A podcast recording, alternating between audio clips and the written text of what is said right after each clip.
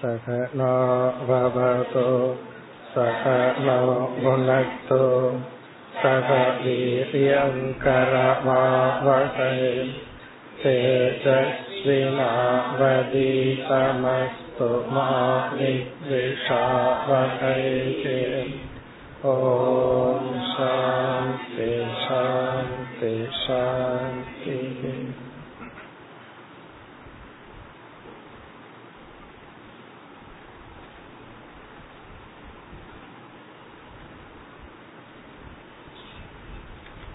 आरावद् अध्यायम् एलावद् श्लोकम्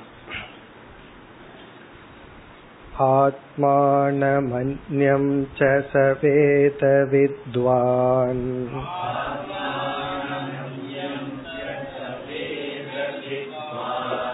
अपिप्पलातो न तु पिप्पलादकम्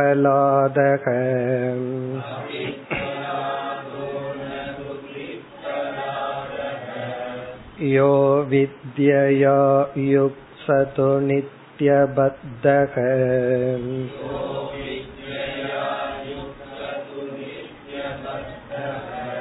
विद्यामयो यसतु नित्यमुक्तः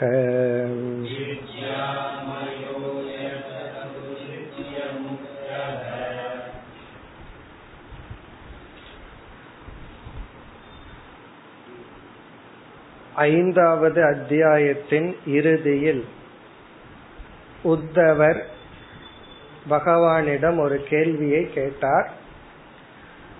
எப்படி ஞானியும் அஜானியும் அதே உடலில் அதே உலகத்தில் இருக்கின்றார்கள்?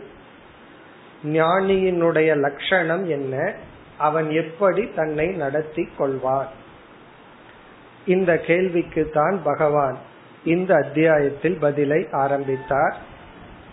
முதல் நான்கு ஸ்லோகங்களில் பந்தத்தினுடைய சொரூபத்தையும் முக்தியினுடைய சொரூபத்தையும் கூறி பிறகு முக்தனையும் பந்தப்பட்டவனையும் பகவான் வர்ணிக்க ஆரம்பித்துள்ளார்.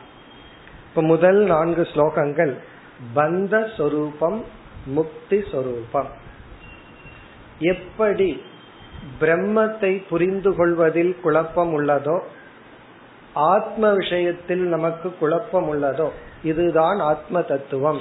இதுதான் பிரம்ம தத்துவம். அதே போல மாயா தத்துவத்திலும் குழப்பம் உள்ளது. எது மாயை?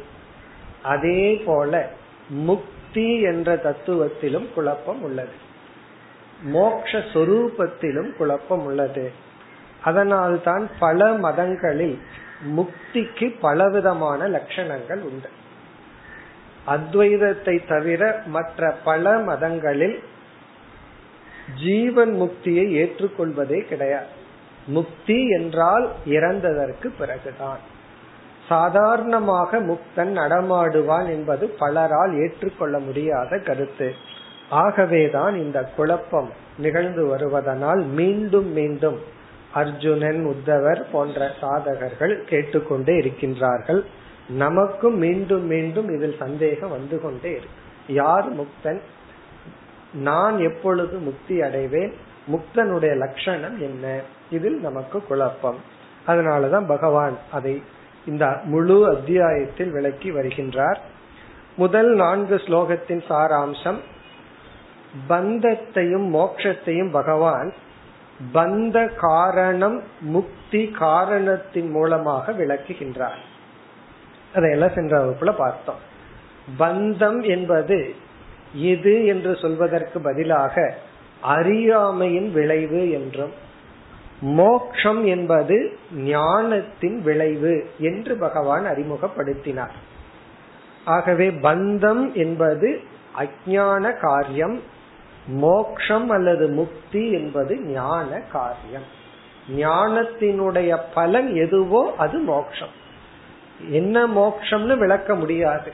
ஆனா மோக்ஷம் என்னன்னா ஞானத்தினுடைய பலனா கிடைப்பது. பந்தம் என்ன என்பதையும் நாம் தெளிவாக விளக்கிவிட முடியாது. அதற்கு பதில் அறியாமையின் விளைவு. அறியாமையினுடைய விளைவுதான் பந்தம். ஞானத்தினுடைய விளைவு தான் மோட்சம். இதுதான் முதல் நான்கு ஸ்லோகங்களின் சாராம்சம். முதல் ஸ்லோகத்திலேயே பத்தக இது வியாக்கியா குணதக ந வஸ்துதக. பந்தம் முக்தி என்ற இந்த விளக்கங்கள் எல்லாம் குணதக குணம் என்றால் மாயை. அதைத்தான் கூறுகின்றார். குணம் என்பது மாயையின் மூலம்.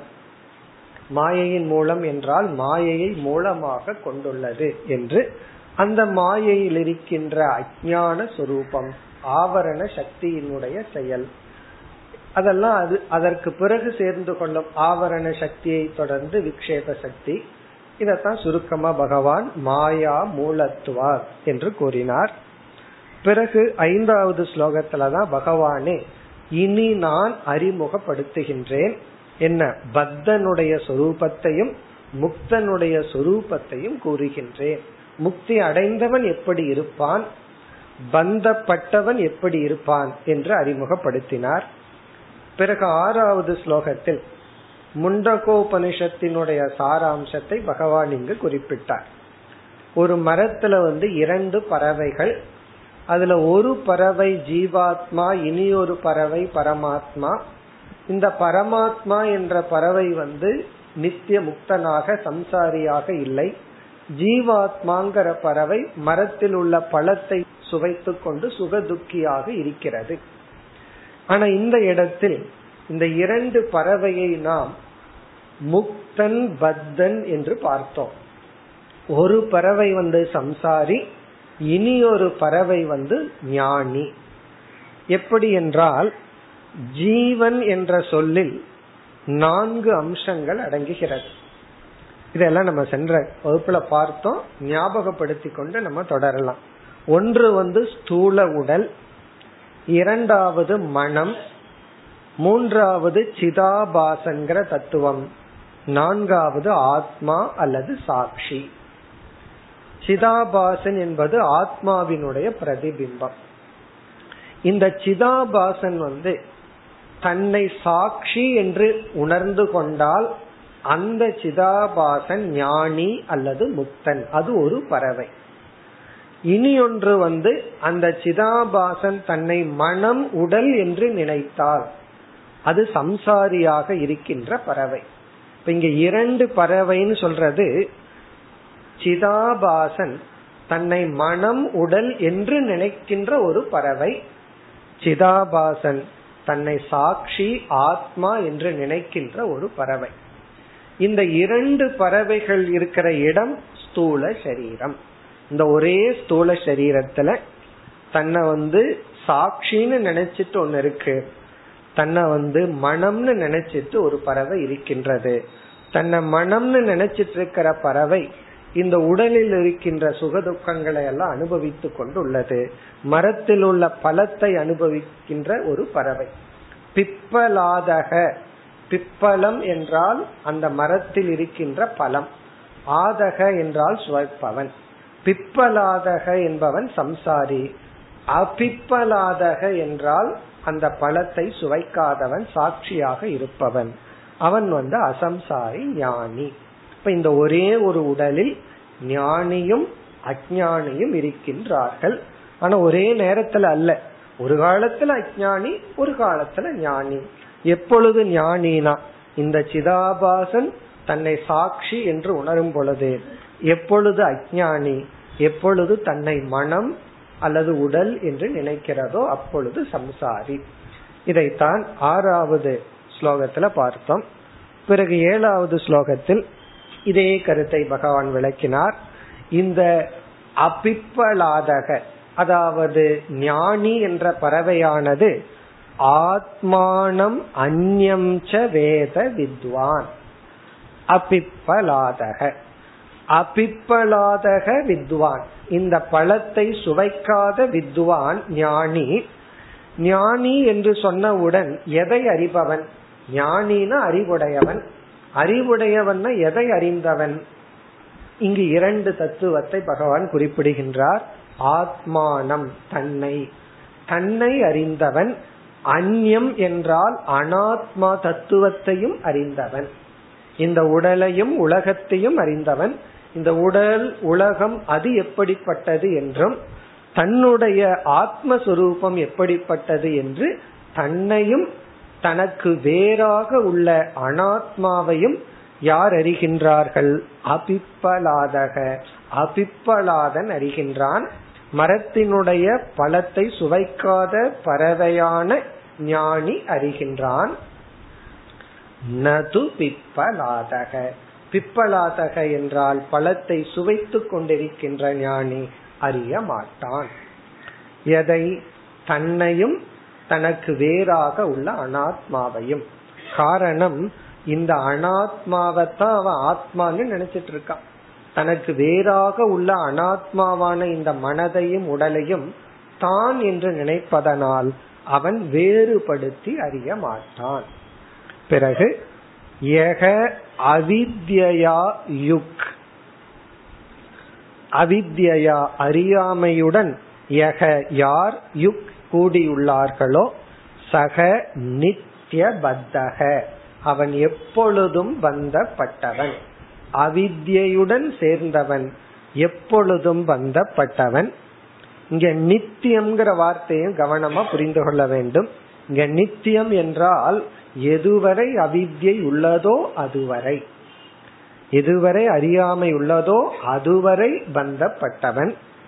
வித்யாமயக யக. யார் அறிவுடன் கூடி இருக்கின்றார்களோ ஆத்ம அனாத்ம ஞானத்துடன் கூடியுள்ளார்களோ சக நித்திய முக்தக அவன் என்றுமே மோட்சத்தை அடைந்தவன். இப்ப இந்த ஸ்லோகத்துல வந்து ஞானி யார் ஞானிக்கு எதை பற்றிய ஞானம் இருக்கும் அதை பகவான் சுருக்கமா கூறினார். தன்னை பற்றியும் தனக்கு அல்லாத இந்த உடல் மனம் உலகத்தை பற்றிய ஞானம் உண்டு. பிறகு அஜானிக்கு அது இல்லை. காரணம் என்ன? அஜானம் தான் காரணம். இனி வருகின்ற ஸ்லோகங்களில் இனி பதினெட்டாவது ஸ்லோகம் வரை பகவான் வந்து ஞானியை வர்ணிக்க போகின்றார். வெறும் ஞானிய மட்டும் வர்ணிச்சா நமக்கு புரியாது. ஞானியினுடைய பெருமை தெரியணும் அப்படின்னா பக்கத்துல அஜானி இருக்கணும். ஒரு அறிவாளியினுடைய பெருமை எப்ப வரும்? பக்கத்துல முட்டாள வச்சிருந்தா தான் அறிவாளியினுடைய பெருமையே தெரியும். அதனால நம்ம சுற்றி யாராவது முட்டாள்கள் இருந்தால் உண்மையிலேயே அவங்களுக்கு நன்றி சொல்லணும். ஏன்னா அவங்க தான் நம்ம அறிவையே ஹைலைட் பண்றாங்க. சுத்தி இருக்கிறவங்களும் நம்ம மாதிரியே அறிவோட இருந்துட்டா என்ன பலன்? ஒருவர் வந்து என் வீட்டுல இருக்கிறவங்க யாருமே அறிவில்லை அப்படின்னு சொன்னாங்க. அதனாலதான் நீங்க அறிவாளி. அவர்கள் அறிவு இல்லாத காரணத்தினாலதான் நம்ம அறிவு வெளிப்படுகிறது. அதனாலதான் பகவான் என்ன செய்கின்றார்? ஞானியை விளக்கும் பொழுது அஜானியை சேர்ந்து விளக்கி கொண்டு வருகின்றார். இப்படி இருப்பான் அஜானி இப்படி இருப்பான் ஞானி. உண்மையிலேயே நம்ம சுற்றி இருக்கிறவங்க எல்லாம் நம்ம புரிஞ்சுக்காம நமக்கு கஷ்டம் கொடுத்தா அது வந்து நம்ம ஞானத்துக்கு பகவான் கொடுக்கற இந்த மெருகூட்டுறது. நம்ம ஞானத்தை பாலிஷ் பண்றாங்கன்னு அர்த்தம். யாருமே இல்ல. எந்த ஒரு இன்ஸ்ட்ருமெண்ட்டுமே அதை பதப்படுத்திட்டே இருக்கணும். அப்படியே வச்சிருந்தா கெட்டு போய். அது எதுவா இருந்தாலும் சரி. ஒரு ஒரு லேப்டாப்பை வாங்கி வச்சுட்டு எங்கேயோ போயிட்டார். ஆறு மாசத்துக்கு அதுக்கப்புறம் திறக்கிறாரு அது வேலையே செய்யல. அது எலக்ட்ரானிக் இன்ஸ்ட்ருமெண்டா இருக்கலாம் அல்லது கத்தி இருக்கலாம். அதை யூஸ் பண்ணிட்டே இருக்கணும். அப்படி இந்த அறிவை யூஸ் பண்ற சாய்ஸ் எப்ப கிடைக்கும்னா அதுக்கு ஏதாவது ஒரு சோதனை வரணும். அப்போ நம்ம சுத்தி இருக்கிறவங்க எல்லாம் யாருன்னா நம்ம அறிவை மெருகுபடுத்துபவர்கள். அவங்க எல்லாம் யாருன்னா அஜானிகள் சம்சாரிகள். சம்சாரின்னா என்ன அர்த்தம்? தன்னையும் துயரப்படுத்தி கொண்டு சுற்றி இருப்பவர்களையும் துயரப்படுத்துவார்கள் அதான சம்சாரி. ஞானினா என்ன? சுற்றி இருப்பவர்களாலும் துயரப்படாமல் தன்னாலும் துயரப்படாமல் இருப்பவன். அதைத்தான் பகவான் வந்து இனி சொல்ல போற இப்ப ஞானிய சொல்லும் பொழுதே இப்படி அஜானி இருப்பான் இப்படி ஞானி இருப்பான். இந்த லட்சணங்கள் எல்லாம் ஒரு கோணத்துல முக்கியம் காரணம் நம்ம ஞானம்னா என்ன நினைச்சிட்டு இருக்கிறோம் மோக்ஷம்னா என்ன நினைக்கிறோம்னா அதற்கு தகுந்த சூழ்நிலை நமக்கு அமைந்து விடும் நினைக்கிறோம். இப்படி ஒரு சூழ்நிலை உருவாயிரும் வேதாந்தம் படிச்சுட்டா அல்லது ஞானம் வந்துட்டான்னு நினைக்கிறான். பகவானுடைய விளக்கத்துல நமக்கு தெளிவாக போகிறது. சூழ்நிலை அப்படியே தான் இருக்கும். அதை விட கொஞ்சம் மோசமும் ஆகலாம். ஆனா நீ எப்படி இருப்பாய்? ஞானி எப்படி இருப்பாய்? அதத்தான் இனிமேல் பார்க்க போறோம். இப்ப ஞானியினுடைய சொரூபம் அஜானியினுடைய சொரூபம் அல்லது முக்தனுடைய சொரூபம் பத்தனுடைய சொரூபம். இனி மாறி மாறி பகவான் பதினெட்டாவது ஸ்லோகம் வரை கூறப் போகின்றார் அடுத்து எட்டாவது ஸ்லோகம் देहस्थोऽपि न देहस्थः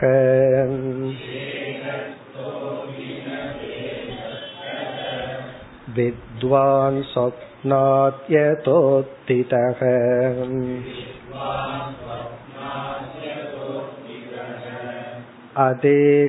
अदेहस्थोऽपि देहस्तः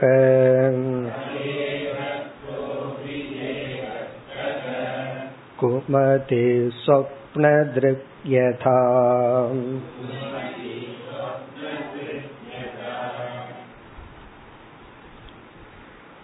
முதல் வரியில் ஞானியினுடைய லட்சணம் அல்லது முக்தனுடைய லட்சணம் இரண்டாவது வரியில் பத்தனுடைய லட்சணம் இப்படிப்பட்டவன் ஞானி இப்படிப்பட்டவன் அஜானி அல்லது இப்படி இருப்பவன் வித்வான் இப்படி இருப்பவன் அவித்வான் அல்லது பக்தன். இனி வருகின்ற சில ஸ்லோகங்களில் பகவான் வந்து சொப்பனத்தை உதாகரணமாக எடுத்துக்கொண்டு பேச போகின்றார் கனவை உதாகரணமாக எடுத்துக் கொள்கின்றார். இனி ஞானி யார்? தேகஸ்தக அபி ந தேகஸ்தக. எப்படி வந்து பிரம்மத்தை விளக்கும் பொழுது இந்த பாரடாக்ஸ்னு சொல்லுவோம். எதிர்மறையான சொற்களால பிரம்மத்தை விளக்குறோம். அது நகரும் நகராது. அப்படின்னு சொல்லி சொல்றோம். அது எல்லா இடத்துலயும் இருக்கு ஒரு இடத்துலயும் நமக்கு தெரியவில்லை. அப்படியெல்லாம் சொல்றோம். அதே போல இங்க ஞானியினுடைய லட்சணத்தை விளக்கும் பொழுது அதே மாதிரி லட்சணம். தேகஸ்தக அபி ந தேகஸ்தக. உடலில் இருந்தும் உடலில் இருக்காதவன். தேகஸ்தக என்றால் உடலில் இருந்து கொண்டிருந்த பொழுதிலும் ந தேகஸ்தக. அவன் உடலில் இல்லாதவன். இருந்தும் இல்லாதவன். இது வந்து ஞானியினுடைய லட்சணம். ஆனா அஜானிக்கு வந்து இது வந்து ஞானிய திட்ட வார்த்தை. நீ வீட்டுல இருந்து இல்லாதவன். இருந்து என்ன பிரயோஜனம்? இப்படித்தானே திட்டுறாங்க.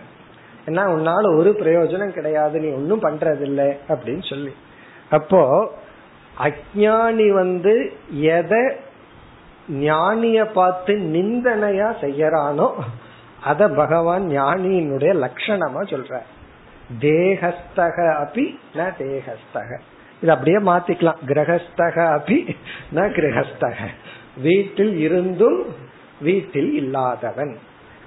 எந்த இடத்துல நம்ம இருக்கிறோமோ அந்த இடத்துல இருந்தும் அந்த இடத்தில் நாம் இல்லாதவர்கள். இதுதான் ஞானியினுடைய லட்சணம். இங்க தேகம்ங்கிறது ஒரு எக்ஸாம்பிளா எடுத்துக்கணும். உடலில் இருந்தும் அவன் உடலில் இல்லாதவன். அப்படின்னா என்ன அர்த்தம்னா பொதுவா நம்ம எந்த இடத்துல இருக்கிறோமோ எப்படிப்பட்ட உடல் இருக்கிறோமோ அதனுடைய தர்மத்தின் அடிப்படையில தான் இயங்கிட்டு வர்றோம். இந்த உடல் இருக்கிறோம் உடல் ஆரோக்கியமா இருந்து இந்த உடலுக்கு எவ்வளவு இன்பம் தேவையோ அந்த இன்பத்தை கொடுக்கற பணம் எல்லாம் நம்ம கையில இருந்தா நம்ம நட உட பாவனை எல்லாமே ஒரு மாதிரியா இருக்கும். உடல் வந்து ஆரோக்கியமா இல்லாம இந்த உடலுக்கு தேவையான இன்ப பொருள்களை வாங்கறதுக்கு பணமும் இல்லாமல் இருந்தா நம்முடைய மனநிலை வேறையா இருக்கும். இதுல இருந்து நம்முடைய மனம் வந்து எந்த உடல் பிறகு வந்து சூழ்நிலை அந்த சூழ்நிலையில நம்ம மனநிலை அப்படி இருக்கு. ஆரம்பத்துல அப்படி இருக்கிறதுல தவறு கிடையாது. நம்ம நம்ம பக்குவப்படுத்துறதுக்கு ஒரு சூழ்நிலையை உருவாக்குறது கண்டிப்பா அவசியம்தான். அதனாலதான் முக்தனுடைய லட்சணத்தை சாதகனுடைய லட்சணத்தோட நம்ம குழப்பிக்கொள்ள கூடாது இதையெல்லாம் படிச்சுட்டு நாளையில இருந்து இதை ஃபாலோ பண்றேன்னு சொல்லக்கூடாது. இது ஃபாலோ பண்றதல்ல இது பலனா வர்றது. சாதகன் வந்து ஒரு சூழ்நிலையை தேடி போய் ஒரு சூழ்நிலையை உருவாக்கி தன்னை பக்குவப்படுத்த கொள்கின்றான். அப்ப சூழ்நிலை முக்கியம். ஆனா சித்த புருஷன் எந்த சூழ்நிலையில் இருந்தாலும் அந்த சூழ்நிலையில் வருகின்ற இன்ப துன்பத்தினால் பாதிக்கப்பட மாட்டான். அந்த சூழ்நிலை பாதுகாப்புக்குரியதா இருந்தா தான் பாதுகாக்கப்பட்டேன் என்றோ அது வந்து ஒரு இன்செக்யூர்டு பிளேஸா இருந்தா பாதுகாப்பு இல்லாத இடமா இருந்தா நான் பாதுகாப்புல இல்லைன்னு நினைக்க மாட்டான். அதுதான் இங்க கருத்து. இப்ப தேகஸ்தகன் என்றால் இந்த உடலில் இருந்த போதிலும் இந்த உடல்ல என்னென்ன தர்மங்கள் எல்லாம் இருக்குமோ அதனால் அவன் பாதிக்கப்படாத காரணத்தினால் ந தேகஸ்தக அவன் இந்த உடலில் இல்லாதவன். அதே போல உடைமைகள். இந்த உடலுக்கே இந்த கதினா உடைமைக்கு நம்ம என்ன சொல்றது? இந்த உடல்ல இருந்தே இந்த உடல்ல அவன் இல்லாதவன் சொன்னா அவன் என்னென்ன பொருள்களை பயன்படுத்தி கொண்டிருக்கின்றானோ அதை பயன்படுத்தி கொண்டிருந்தாலும் அதை பயன்படுத்தாதவன். இது ஒரு விதத்துல சௌரியமா போச்சு. நம்ம என்ன வேணாலும் பயன்படுத்திக்கலாம் அதே சமயத்துல பயன்படுத்தாதவன். ஞானியாக இருந்தால். யார்? வித்வான். வித்வான் ஞானி. உடலிலும் எந்த சூழ்நிலையிலும் இருந்தாலும் அதில் இல்லாதவன். அதனுடைய பொருள் அந்த சூழ்நிலையினால் பாதிக்கப்படாதவன்.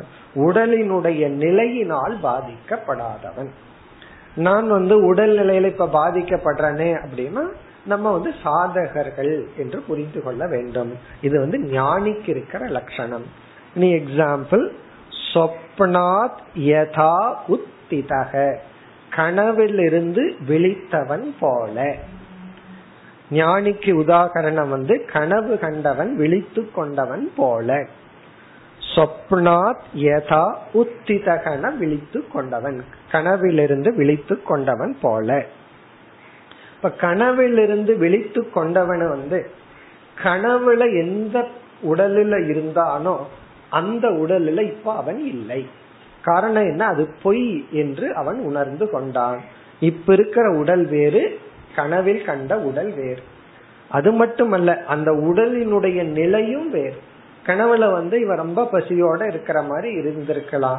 விழித்து கொண்டவுடன் இப்பொழுது அப்படி இல்லை. அப்படி கனவிலிருந்து விழித்து கொண்டவன் போல ஞானி உடலில் இருந்தும் இல்லாதவன். அப்படின்னா என்ன அர்த்தம்? உடலினுடைய நிலையினால் அவன் பாதிக்கப்படுவதில்லை. இனி இரண்டாவது வரியில அஜானி இது அப்படியே தலைகீழ சொல்லணும். அதத்தான் பகவான் சொல்கின்றார். அதேகஸ்தக அபி தேகஸ்தக. தேகத்தில் உண்மையில் இல்லாத பொழுதும் அவன் தேகத்துடன் கூடியவன். அதேகஸ்தக அபி தேகஸ்தக. அது இல்லாத பொழுதும் அதனுடன் கூடியவன். அதேகஸ்தகனா உண்மையிலேயே அவனுக்கு தேகம் கிடையாது. அது பொய் தான் இருந்தாலும் அவன் தேகஸ்தக. அந்த இல்லாத உடல்ல அவன் வந்து அபிமானம் வச்சு அதனுடைய தர்மத்தை தன் தர்மமாக நினைத்து துயரப்படுகிறான். யார் என்றால் கு மதிஹி. மதி என்றால் அறிவுன்னு அர்த்தம். இதுக்கு ஆப்போசிட் வந்து கு கு மதிஹி அப்படின்னு சொன்னா அஜானி மூடன். கு மதிகி மதினா அறிவுன்னு அர்த்தம். கு மதிகினா அறிவற்றவன். அஜானி அதாவது இதனுடைய பொருள் என்னவென்றால் அஜானி எந்த நிமித்தமாக துயரப்பட்டு கொண்டிருக்கின்றானோ உண்மையிலேயே அந்த நிமித்தம் இல்லை. அது கிடையாது. இல்லாத ஒன்றை இருக்கிறதா நினைச்சு அது நிமித்தமா துயரப்படுகின்றான். அதே போல அவன் அடையிற சந்தோஷம் இருக்கே அதுவும் அப்படித்தான். உண்மையிலேயே அது அங்க கிடையாது. ஆனா இருக்கிற மாதிரி நினைச்சிட்டதுனால அவனுக்கு அது சந்தோஷம். இப்போ ஒரு அஜானி வந்து ஒரு இருபத்தஞ்சு லட்சம் ரூபாய் ஒரு சிட் ஃபண்ட்ல போட்டு வச்சிருக்கான். இவன் நினைச்சிட்டு இருக்கான் அது அங்க இருக்கு அப்படின்னு நினைச்சிட்டு. அது இல்லாம போய் பல நாள் ஆச்சு. அந்த கம்பெனி இடத்துல ஒரு மளிகை கடையே வந்தாச்சு. ஆனா இவனுக்கு அது தெரியாது. தெரியாத வரைக்கும் ஞானி சந்தோஷம். இவன் என்ன நினைச்சிட்டு இருக்கான் அந்த பணத்துல இது பண்ண போறேன் அது பண்ண போறேன்னு நினைச்சிட்டு கற்பனை பண்ணிட்டு இருக்கான் அதே ஹஸ்தக இல்லாத பொருளை நினைத்து சந்தோஷப்பட்டுட்டு இருக்கான் காரணம் என்ன? இருக்கிற மாதிரி. அதே போலதான். சில பேர் வந்து உன்னை நான் பாத்துக்கிறேன் உனக்கு நான் அதை கொடுக்கறேன் இதை கொடுக்கறேன்னு சொல்றாரு. இவருக்கு ஒரு கான்பிடென்ட் வந்துடுது. ஆமா அவர் இருக்காரு அப்படின்னு. அவர் இதை கொடுக்கற அதை கொடுக்கறேன்னு சொல்றாரு. அவர் எவ்வளவு நாள் இருக்காரோ அது அவருக்கே தெரியாது. ஆனா அவர் இருக்காரு அப்படின்னு சொல்லிட்டு இவருக்கு ஒரு தைரியம். இது என்னன்னா இல்லாத ஒன்று நிலையற்ற ஒன்று அதனால இவன் சந்தோஷத்தை ஒரு செக்யூரிட்டி அடைஞ்சிட்டு இருக்கான் அதே போல ஒருத்தன் வந்து சொல்றான் உன்னை தொலைச்சு போடுவேன் அழிச்சிருவேன்னு சொல்றான். சொல்லி வாய் மூடுறதுக்குள்ள அவன் அழிஞ்சு போயிடலாம். அதை நினைச்சு இவன் பயந்துட்டு இருக்கான் அவன் என்ன அழிச்சிருவான் அப்படின்னு சொல்லி. அந்த வார்த்தையில நமக்கு ஒரு பயம்.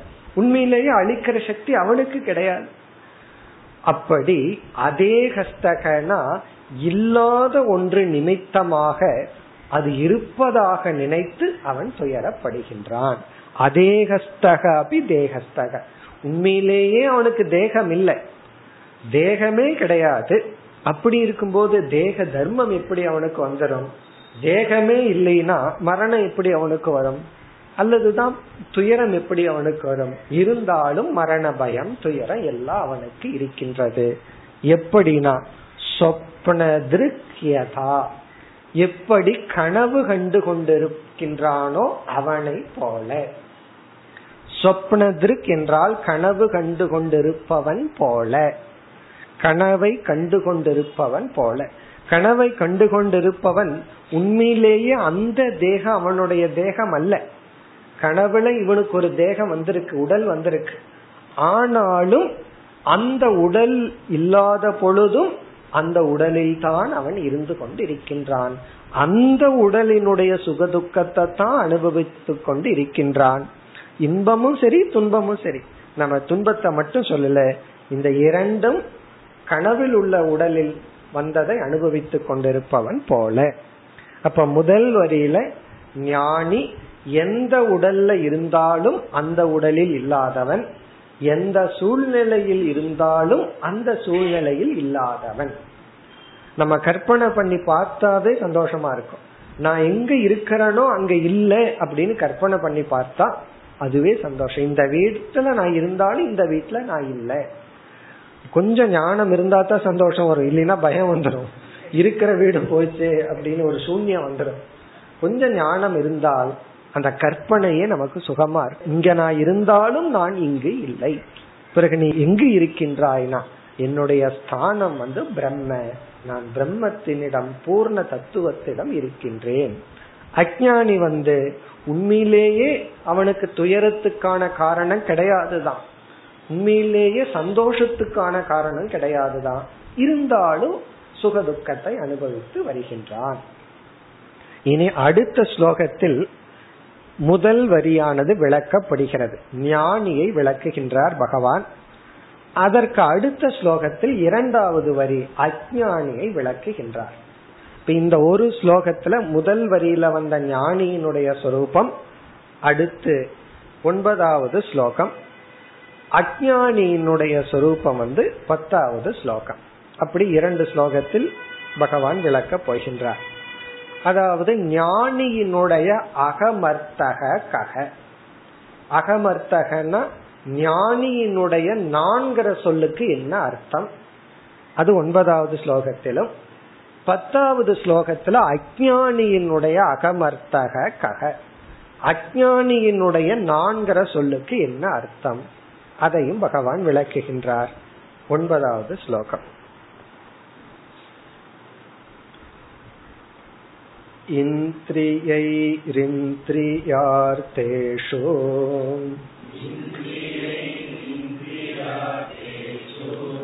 गुणैरपि गुणेषु च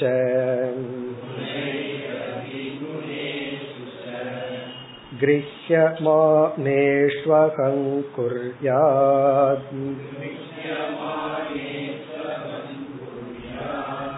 न विद्वान् यस् त्ववक्रियः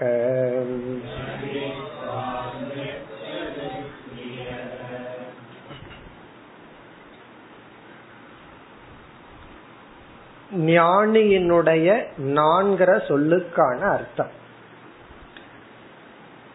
அதாவது எப்பொழுது நான்கிற சொல்லுக்கு இந்த அர்த்தம் நமக்கு இருக்கோ அந்த நேரத்துல நம்ம ஞானிகள் தான் நம்ம முக்தர்கள் தான் இந்த அர்த்தம் எப்ப நமக்கு இருக்கோ அதாவது இங்க ஞானி அஜானி பத்தன் முக்தன் அப்படிங்கறது ஒரு சாதகர்களுடைய லைஃப்ல ஒரு ப்ராசஸ் மாதிரி இருக்கும்.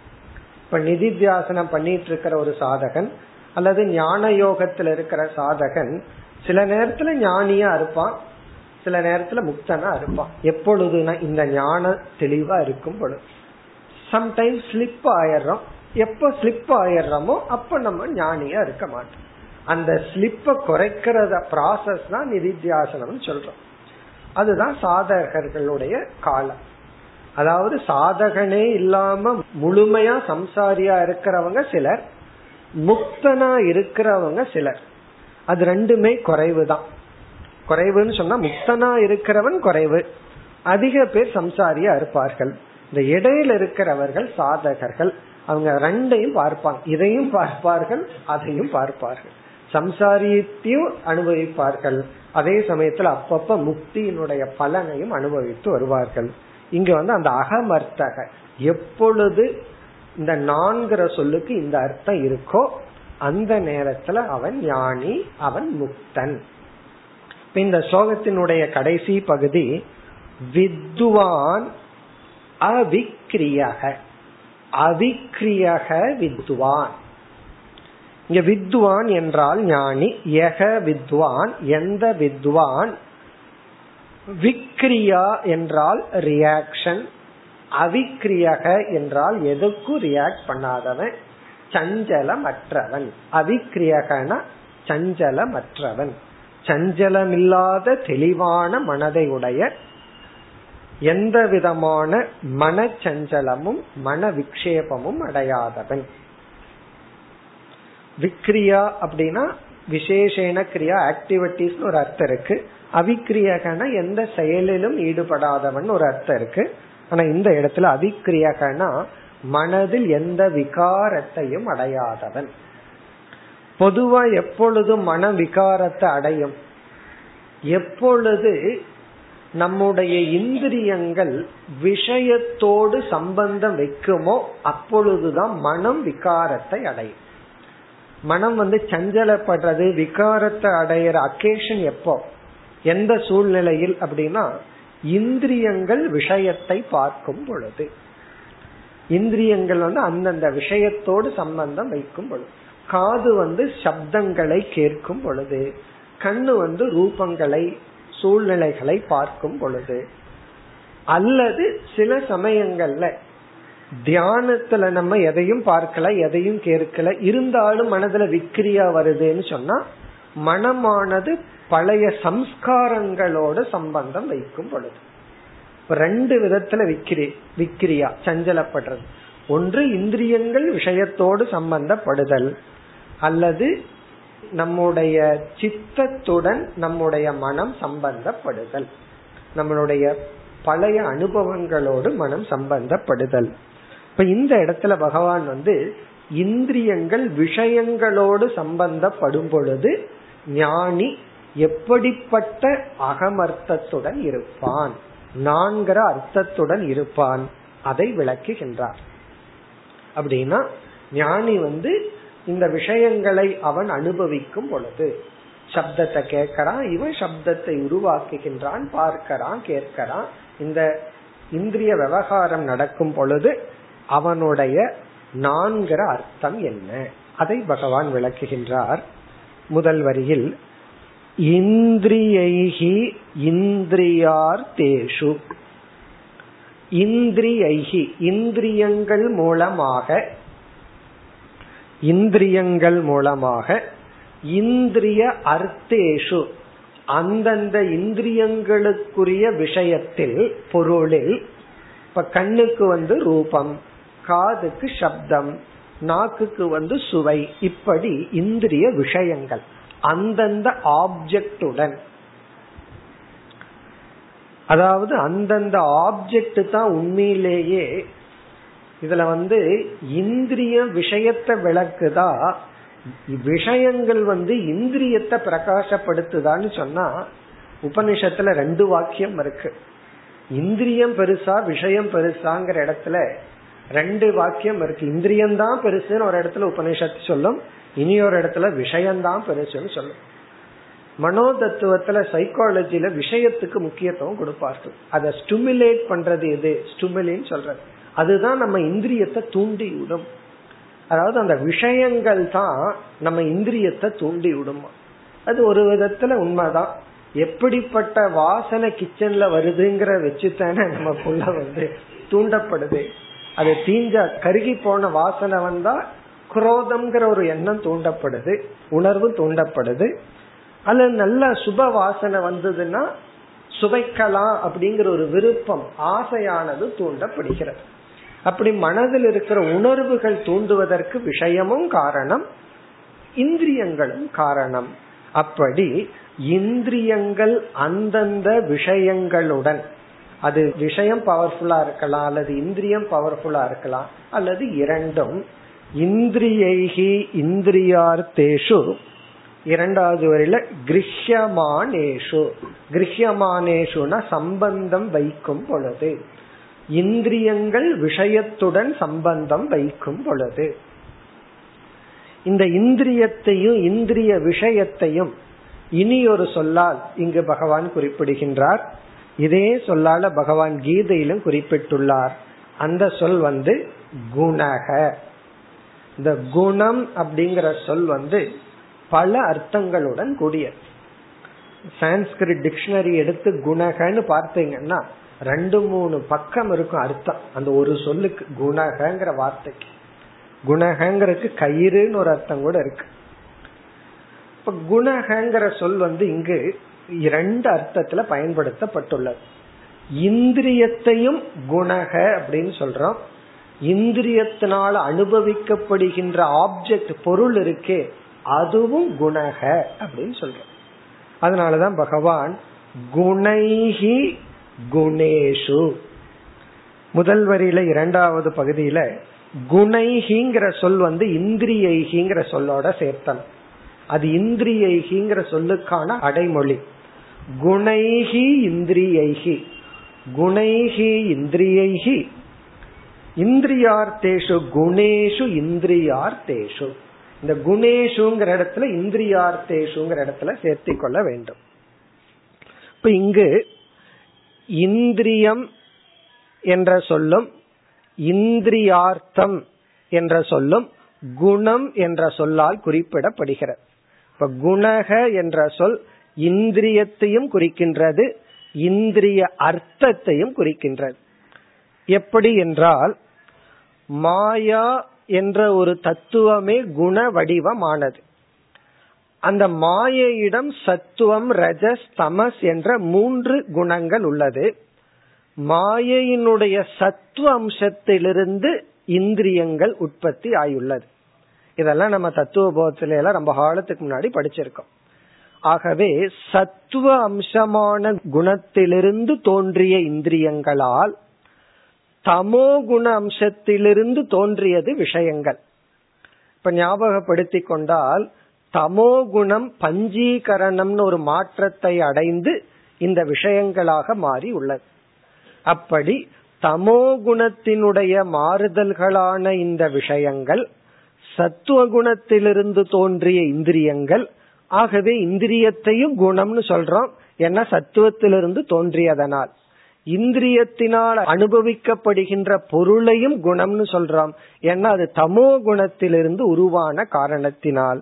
ஆகவே பகவான் குணைகி இந்திரியைகி குணங்களான இந்திரியங்கள் மூலமாக குணேஷு தமோ குணத்திலிருந்து தோன்றிய இந்திரிய விஷயங்கள் மூலமாக கிரகியமானேஷோ வித்வான் ஞானியானவன் சம்பந்தம் வைக்கும் பொழுது ந அகம் குறியாத் இங்கதான் ஞானி வருகின்றான்.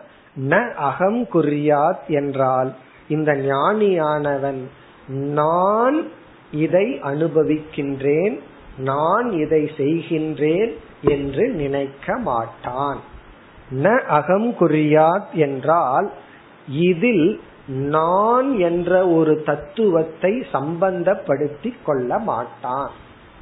இந்த நான்கிறதையே கொண்டு வர மாட்டான்னு பகவான் சொல்றாரு இங்க. இங்க எப்படி பகவான் சொல்றாருன்னா இந்திரியங்கள் அந்த விஷயத்தோடு சம்பந்தம் வைக்கும் பொழுது இவன் வந்து நான்கிற சொல்லையே உள்ள கொண்டு வர மாட்டானா? காது கேக்குது கண்ணு பாக்குதுன்னு தான் சொல்லுவானா? நான் பாக்கிறேன் நான் கேக்குறேன்னு சொல்ல மாட்டான். யோசிச்சு பார்ப்போம். காது கேக்குது அப்படின்னா யாராவது திட்டுன்னு அவங்க காதை திட்டுறாங்க. யாராவது புகழ்ந்தா அவங்க காதை புகழ்கிறார்கள். இதைத்தானே செய்கிறார்கள். இதுல நான் இங்க வந்தேன். இந்த நான் வந்தா தானே ப்ராப்ளம் நானே வரல அப்படின்னா இப்படி என்ன ப்ராப்ளம் பல சமயத்துல நம்ம வீட்டுல நம்ம பத்தி திட்டிட்டு இருப்பார்கள். நம்ம இல்லாதப்போ. அதனால நமக்கு கஷ்டமே கிடையாது. அல்லது மனசுக்குள்ள திட்டுவார்கள். நம்ம நம்மள அதைத்தான் பண்ணுவோம் மற்றவங்களை மனசுக்குள்ள திட்டிட்டு இருப்போம். அதனாலதான் ஒருவர் வந்து தன்னுடைய மனைவி கிட்ட சொன்னார் திட்டுறதா இருந்தா மனசுல திட்டிக்கும் நீ ரிலாக்ஸ் ஆயிக்க. வெளியே திட்டினா தானே எனக்கு கோபம் வருது. அது அவங்களுக்கு ரொம்ப சௌரியமா போச்சு. மனசுக்குள்ள திட்டிக்கிறது. அப்போ மனசுல திட்டும் பொழுது நமக்கு அது தெரியாது. வெளியே திட்டும் பொழுது தானே ப்ராப்ளமே வருது. இங்க வெளியே திட்டுனாலும் நானே அங்க போகலின்னு என்ன ப்ராப்ளம் இப்ப வீட்டுல என்ன பத்தி அர்ச்சனை நடந்துட்டு இருக்கு நம்ம இல்லாத வரைக்கும். வீட்டுக்குள்ள சந்தோஷமா உள்ள வருவோம். காரணம் என்ன? அங்க நான் இல்ல. வந்ததுக்கு அப்புறம் தானே ப்ராப்ளம் அதே போல இங்க ஞானி தன்னுடைய இந்திரியங்கள் விஷயங்களோடு சம்பந்தம் வைக்கும் பொழுது சில விஷயம் வந்து இந்திரியத்திற்கு சுகமா இருக்கும். சில விஷயம் இந்திரியத்திற்கு சுகமா இருக்காது. சில வார்த்தையை கேட்கறதுக்கு நல்லா இருக்கும். சில வார்த்தையை கேட்கறதுக்கு நல்லா இருக்காது. அதே போல சிலதை பார்க்கறதுக்கு நல்லா இருக்கும். பார்க்கறதுக்கு நல்லா இருக்காது. சிலதை சுவைக்கிறதுக்கு நல்லா இருக்கும். சிலது சுவைக்கிறதுக்கு நல்லா இருக்காது. இப்படி இருக்கும் பொழுது ஞானி இந்த அனுபவத்தில் நான்கிற சம்பந்தமே வைக்க மாட்டானா? நான பிரிச்சு வச்சு இது நடக்குது இது சாப்பிடுது. இது சாப்பிடுதுன்னு அவனுக்குள்ளதான் சொல்லிக்கிறான். வெளியே சொல்ல மாட்டான். வெளியே வந்து சாதாரணமா நான் சாப்பிடுறேன் நான் கேட்டேன் அப்படித்தான் சொல்லுவானே தவிர ஆனால் அவனுக்குள் ந அகம் குறியாத். இந்த வார்த்தை தான் நமக்கு ரொம்ப முக்கியம். ந அகம் குறியாத்தனா அதில் நான் என்பதை சம்பந்தப்படுத்த மாட்டான். ந அகம் குறியாத்னா நானை சம்பந்தப்படுத்த மாட்டான். நானைன்னு என்ன அர்த்தம்? நான்கிற ஒரு நோஷன் நான்கிறத அதில் அவன் சம்பந்தப்படுத்தி கொள்ள மாட்டான்.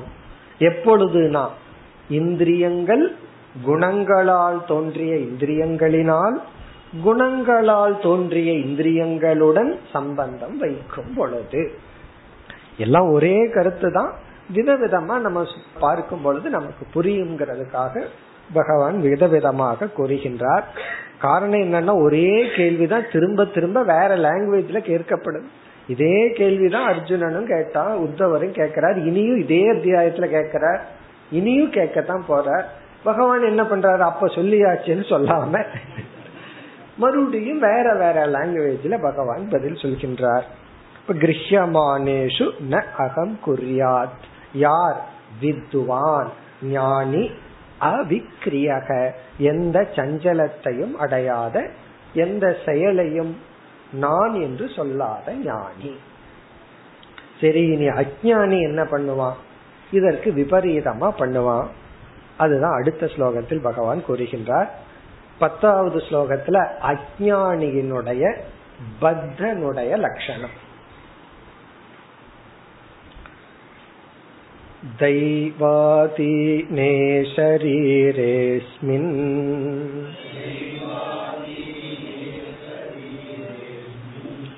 गुणभाव्येन कर्मणा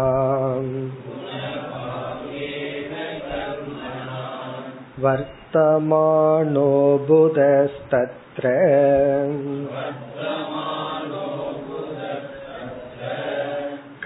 कर्तास्मीति निबध्यते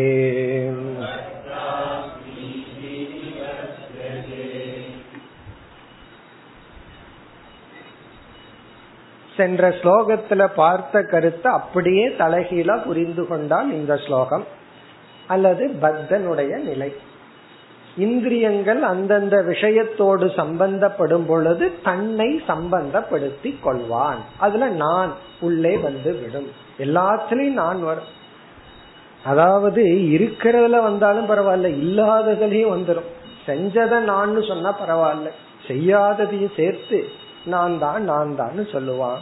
இப்ப அஜானி வந்து இந்த நான்கிறத இந்த இடத்துல சம்பந்தப்படுத்தி கொள்வான். இங்கு சுருக்கமா இந்த இடத்துல அதே மாதிரி பகவான் சொல்லாம இங்க பகவான் வந்து தேக விவகாரம் எல்லாமே என்னுடைய விவகாரம் நான் செய்யற விவகாரம்னு அஜானி நினைப்பான் அல்லது பந்தன் நினைப்பான். தேகம் என்னென்னலாம் செய்யுதோ அதெல்லாம் நான் செய்யறேன்னு நினைச்சு அவன் பந்தப்படுகின்றான். ஸ்லோகத்தை பார்த்துட்டு அர்த்தத்துக்கு போவோம். தெய்வாதீனே ஷரீரே அஸ்மின். அஸ்மின் ஷரீரே இந்த உடலில். அஸ்மின் என்றால் இந்த ஷரீரேன உடல். இங்க உடல்ங்கிற சொல் ஸ்தூல உடலையும் சூக்ம உடலையும் குறிக்கின்றது. காரண உடலையும் சேர்த்து குறிக்கின்றது. நம்முடைய மனம் ஸ்தூல உடல். அஸ்மின் ஷரீரே. பிறகு மற்ற சொற்கள் முதல் வரியில இந்த ஷரீரம் எப்படி வந்தது? அத பகவான் குறிப்பிடுகின்றார். இந்த ஷரீரம் எப்படி வந்தது? அதாவது எல்லாத்துக்கும் சரீரம் இருக்கு. ஆனா ஒவ்வொருத்தருக்கும் ஒவ்வொரு மாதிரி இருக்கு. அதுவும் இல்லாம ஒவ்வொரு சரீரமும் ஒவ்வொரு விதத்துல செயல்பட்டு கொண்டு உள்ளது ஒவ்வொரு குணத்துடனும் ஒவ்வொரு தன்மையுடனும் கூடி உள்ளது. இந்த உடல் எப்படி நமக்கு கிடைத்தது? நம்ம வந்து கடையில போய் ஒரு பொருள் வாங்கிட்டு வர்றோம். எஸ்பெஷலி பெரிய மாலுக்கெல்லாம் போனோம் அப்படின்னா ஒருவர் வந்து நூறு ரூபாய்க்கு ஒரு பொருள் வாங்குவார் ஒருவர் அதே பொருள் வேற கம்பெனி ஐநூறு ரூபா இருக்கும் வாங்கிட்டு வருவார். காரணம் என்ன அவங்க அவங்களுடைய பணத்தினுடைய சக்தியை பொறுத்தது. எவ்வளவு வாங்க முடியுமோ வாங்கிட்டு வருவார்கள். அப்படி இந்த உடலை நம்ம வாங்கி கொண்டு வந்துள்ளோம். எப்படின்னா கர்மனா கர்மனா கர்மத்தினால் சம்பாதித்த இந்த உடலினால். கர்மனா முதல் வரியில கடைசி சொல் கர்மனா. கர்மனாங்கிற இந்த இடத்துல ஹேது. கர்மனக கர்மத்தின் மூலமாக அடைந்த இந்த உடலில். கர்மம் என்றால் நம்ம செய்த வினைகள் செயல்கள். அந்த செயலினுடைய பலனா தான் இந்த உடல் வந்திருக்கு. சும்மா வந்து நமக்கு இந்த உடல் கிடைச்சிடல. பகவான் வந்து ரேண்டமா இந்த உடலை நமக்கு கொடுக்கல. சரி இதை நீ வச்சுக்கோ இதை நீ வச்சுக்கோ. வரிசையா ஜீவாத்மாவை வரிசையா வச்சுட்டு சரி உனக்கு நாய் உடல் உனக்கு மனுஷன் உடல் உனக்கு கழுதை உடல்னு கொடுக்கல. அப்படியே கொடுத்திருந்தாலும் அதுக்கு ஒரு ஆரோக்கியம் இருக்கே. அதெல்லாம் வந்து எதன் அடிப்படையில்? கர்மனா. சரி இந்த கர்மம் தான். கர்மம்னா நம்மளிடம் இருந்து உருவான பாப புண்ணியம். இந்த பாப புண்ணியம் எப்படி உருவாச்சு? குணபாவியேன கர்மனா இங்க குணபாவியேன பாவியம் என்றால் செய்த குணபாவியேனா குணத்தின் தூண்டுதலால் செய்த கர்மத்தின் விளைவாக வந்த உடல். குணபாவியேன குணகிருத்தேன. சத்துவ ரஜஸ்தமஸ் என்ற மூன்று குணங்களின் தூண்டுதலால் செய்யப்பட்ட செயலின் விளைவாக தோன்றிய ஏன்னா நம்ம கிட்ட நாம செய்கின்ற செயல்கள் அனைத்துமே குணத்தின் அடிப்படையில். குணத்தின் அடிப்படையில தான் நம்மளுடைய குவாலிட்டி குவான்டிட்டி ஆஃப் ஆக்ஷன் நம்மளை எவ்வளவு செய்யறோம் எப்படி செய்யறோம் இதெல்லாம் குணத்தின் அடிப்படையில். சத்துவ குணத்தினுடைய தூண்டுதல் இருக்கும்போது அதற்கு தகுந்த செயல் நம்மிடம் இருந்து வரும். ரஜோ குணத்தின் தூண்டுதல் இருக்கும் பொழுது அதற்கு தகுந்த செயல் நம்மிடம் உருவாகும். தமோ குணத்தின் தூண்டுதலில் இருக்கும் பொழுது அதற்கு தகுந்த செயல் நமக்கு உருவாகும். அப்படி உருவான செயலிலிருந்து வந்த பாவ புண்ணியத்தினால் தோன்றிய இந்த உடல் பிறகு முதல் வரியில முதல் சொல் தெய்வாதீனே. இந்த உடலுக்கு இனி ஒரு அடைமொழி தெய்வ அதீனம். அதீனம்னா சார்ந்துள்ளது. தெய்வம்ங்கிற சொல்லுக்கு இந்த இடத்துல பிராரப்த கர்ம. நம்முடைய பிராரப்தத்தை சார்ந்து உள்ள நம்முடைய குணத்தின் தூண்டுதலால் செய்யப்பட்ட செயலின் விளைவாக வந்த இந்த உடலில். இதெல்லாம் பகவான் வந்து இந்த உடலை வர்ணிக்கிறார். இந்த உடல் எப்படிப்பட்டது? கர்மத்தின் விளைவாக வந்தது. கர்மம் எப்படி வந்ததுன்னா குணத்தின் விளைவாக வந்த. குணத்தின் விளைவாக வந்த கர்மத்தின் விளைவாக வந்த தெய்வாதீனம்னா கர்மத்தை சார்ந்து உள்ள இந்த உடலில் சுருக்கமா சொன்னா இந்த உடலில் வர்த்தமானக அபுதக. இரண்டாவது வரையில வர்த்தமானக அபுதக. இங்க வர்த்தமானகன்னா இதனுடைய சொல்லுக்கு இருக்கின்றன்னு பொருள் ஆனா இந்த இடத்துல அபிமானித்து கொண்டு இருக்கின்ற என்று பொருள். வெறும் இருந்தா மட்டும் போதாதே ஏன்னா ஞானியும் இருக்கானே. அதனால வந்து வர்த்தமானகன்னு அபிமிதக அபிமானிக்கின்ற அபுதக. அது ஏன் அபிமானிக்கின்றன்னு அர்த்தம் சொல்றோம்னா அடுத்த சொல்லினுடைய அடிப்படையில் புதகன ஞானி. அபுதகன அஜானி அஜானி இந்த உடலில் அபிமானிக்கின்ற இந்த அஜானியானவன் தத்ர கர்த்தா அஸ்மீதி. தத்ர அந்த உடலில் உடல் செய்கின்ற செயல்களில் கர்த்தா அஸ்மி.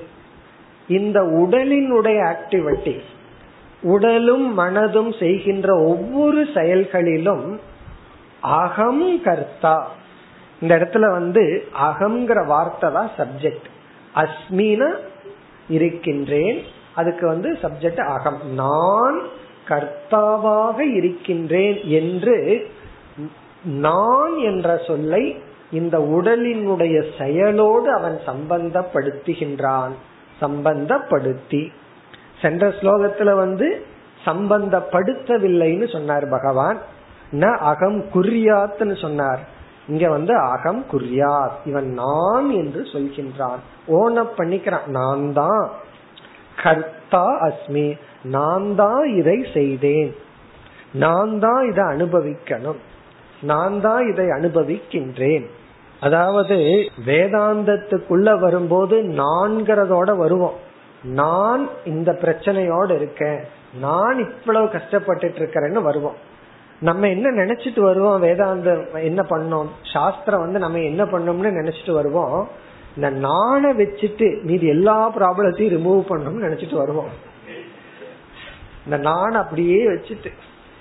ஆனா இந்த சாஸ்திரம் என்ன பண்ணுதுன்னா முதலுக்கே வெயிட்டு வைக்கிற மாதிரி. இந்த நானையே இல்லாம பண்ணிடுது. நீன்னு ஒண்ணு இருந்தா தானே பிரச்சனை. நம்ம வந்து பிரச்சனைக்கு அட்ரஸ் பண்ணுன்ட்டு வர்றோம். சாஸ்திரம் பிரச்சனைக்கு அட்ரஸ் பண்ணல. நம்ம ப்ராப்ளத்தை கேட்டும் கேட்காத மாதிரி அது. அது கேட்கறது இல்ல. அது நம்ம நினைச்சிட்டு இருக்கோம் அது கேட்டுட்டு இருக்குன்னு. சில பேர் குரு கிட்ட போய் ப்ராப்ளத்தை சொன்னா குரு கேட்டுட்டு இருக்காருன்னு அவங்க நினைச்சிட்டு இருப்பாங்க. குரு ஏதாவது ஜபம் பண்ணிட்டு இருப்பாரு. காரணம் அவருக்கு தெரியாத ப்ராப்ளம் இல்ல அப்படின்னு சொல்ல. இல்லாதத அவர் சொல்லிட்டு இருக்கிற நம்ம ஏன் கேட்டுட்டு இருக்கணும்? கடைசியில என்ன சொல்லுவார்? அதெல்லாம் உனக்கு சம்பந்தம் இல்லை. நீ எதெல்லாம் ப்ராப்ளம் சொன்னையோ அது உனக்கு ப்ராப்ளம் அல்ல. அது உன்னோட கற்பனை. அங்க நீ இருந்தா தானே. நீயே இல்லைங்க போது நான் எதுக்கு அது பதில் சொல்லணும்? அப்போ கர்த்தா நீ இந்த ஞானி வந்து அங்க நான்கிறத வச்சுக்கிறான். வேதாந்தம் அந்த நாணையே நீக்கிடு இத வந்து நம்ம அத்வைதத்துல பிளஸ் பாயிண்டா சொல்றோம். மற்ற மதத்துல இதையே ஒரு மைனஸ் பாயிண்டா சொல்றான். நான் வேதாந்தத்துக்குள்ள போனா அத்வைதத்துக்குள்ள போனா இந்த அத்வைதம் வந்து என்னையே அழிச்சிருது ஸ்வநாசம் பண்ணிடுது இந்த விசிஷ்டாத்வைதம் துவைதிகள் எல்லாம் என்ன சொல்கிறார்கள்? இந்த அத்வைதம் ஸ்வநாசம் உன்னையே அழிக்கிறது அப்படின்னு சொல்கிறார்கள். நம்ம சொல்றோம் பொய்யான அகங்காரத்தை தான் அழிக்குது. உன்னை பிரம்மன்னு சொல்லுதுன்னு நம்ம சொல்றோம். உன்னை முழுமையாக்குது. நீ வந்து பிரம்மன்னு உன்னை சொல்லி பிறகு அந்த பொய்யான அகங்காரத்தை தான் நீக்குது. ஆனா அஜானி அப்படி இல்லாததனால் கடைசி சொல் நிபத்தியதே. அவன் பத்தப்படுகின்றான். நிபத்தியதேனா அவன் பத்தப்படுகின்றான். மேலும் வருகின்ற ஸ்லோகங்களில் ஞானியினுடைய சொரூபம் முக்தனுடைய சொரூபம் விளக்கப்படுகிறது. அடுத்த வகுப்பில் பார்ப்போம். ॐ पूर्णमधपूर्णमिधं पूर्णात् पूर्णमुदच्छते पूर्णस्य पूर्णमादाय पूर्णमेवावशिष्यते ॐ शान्ति शान्ति शान्तिः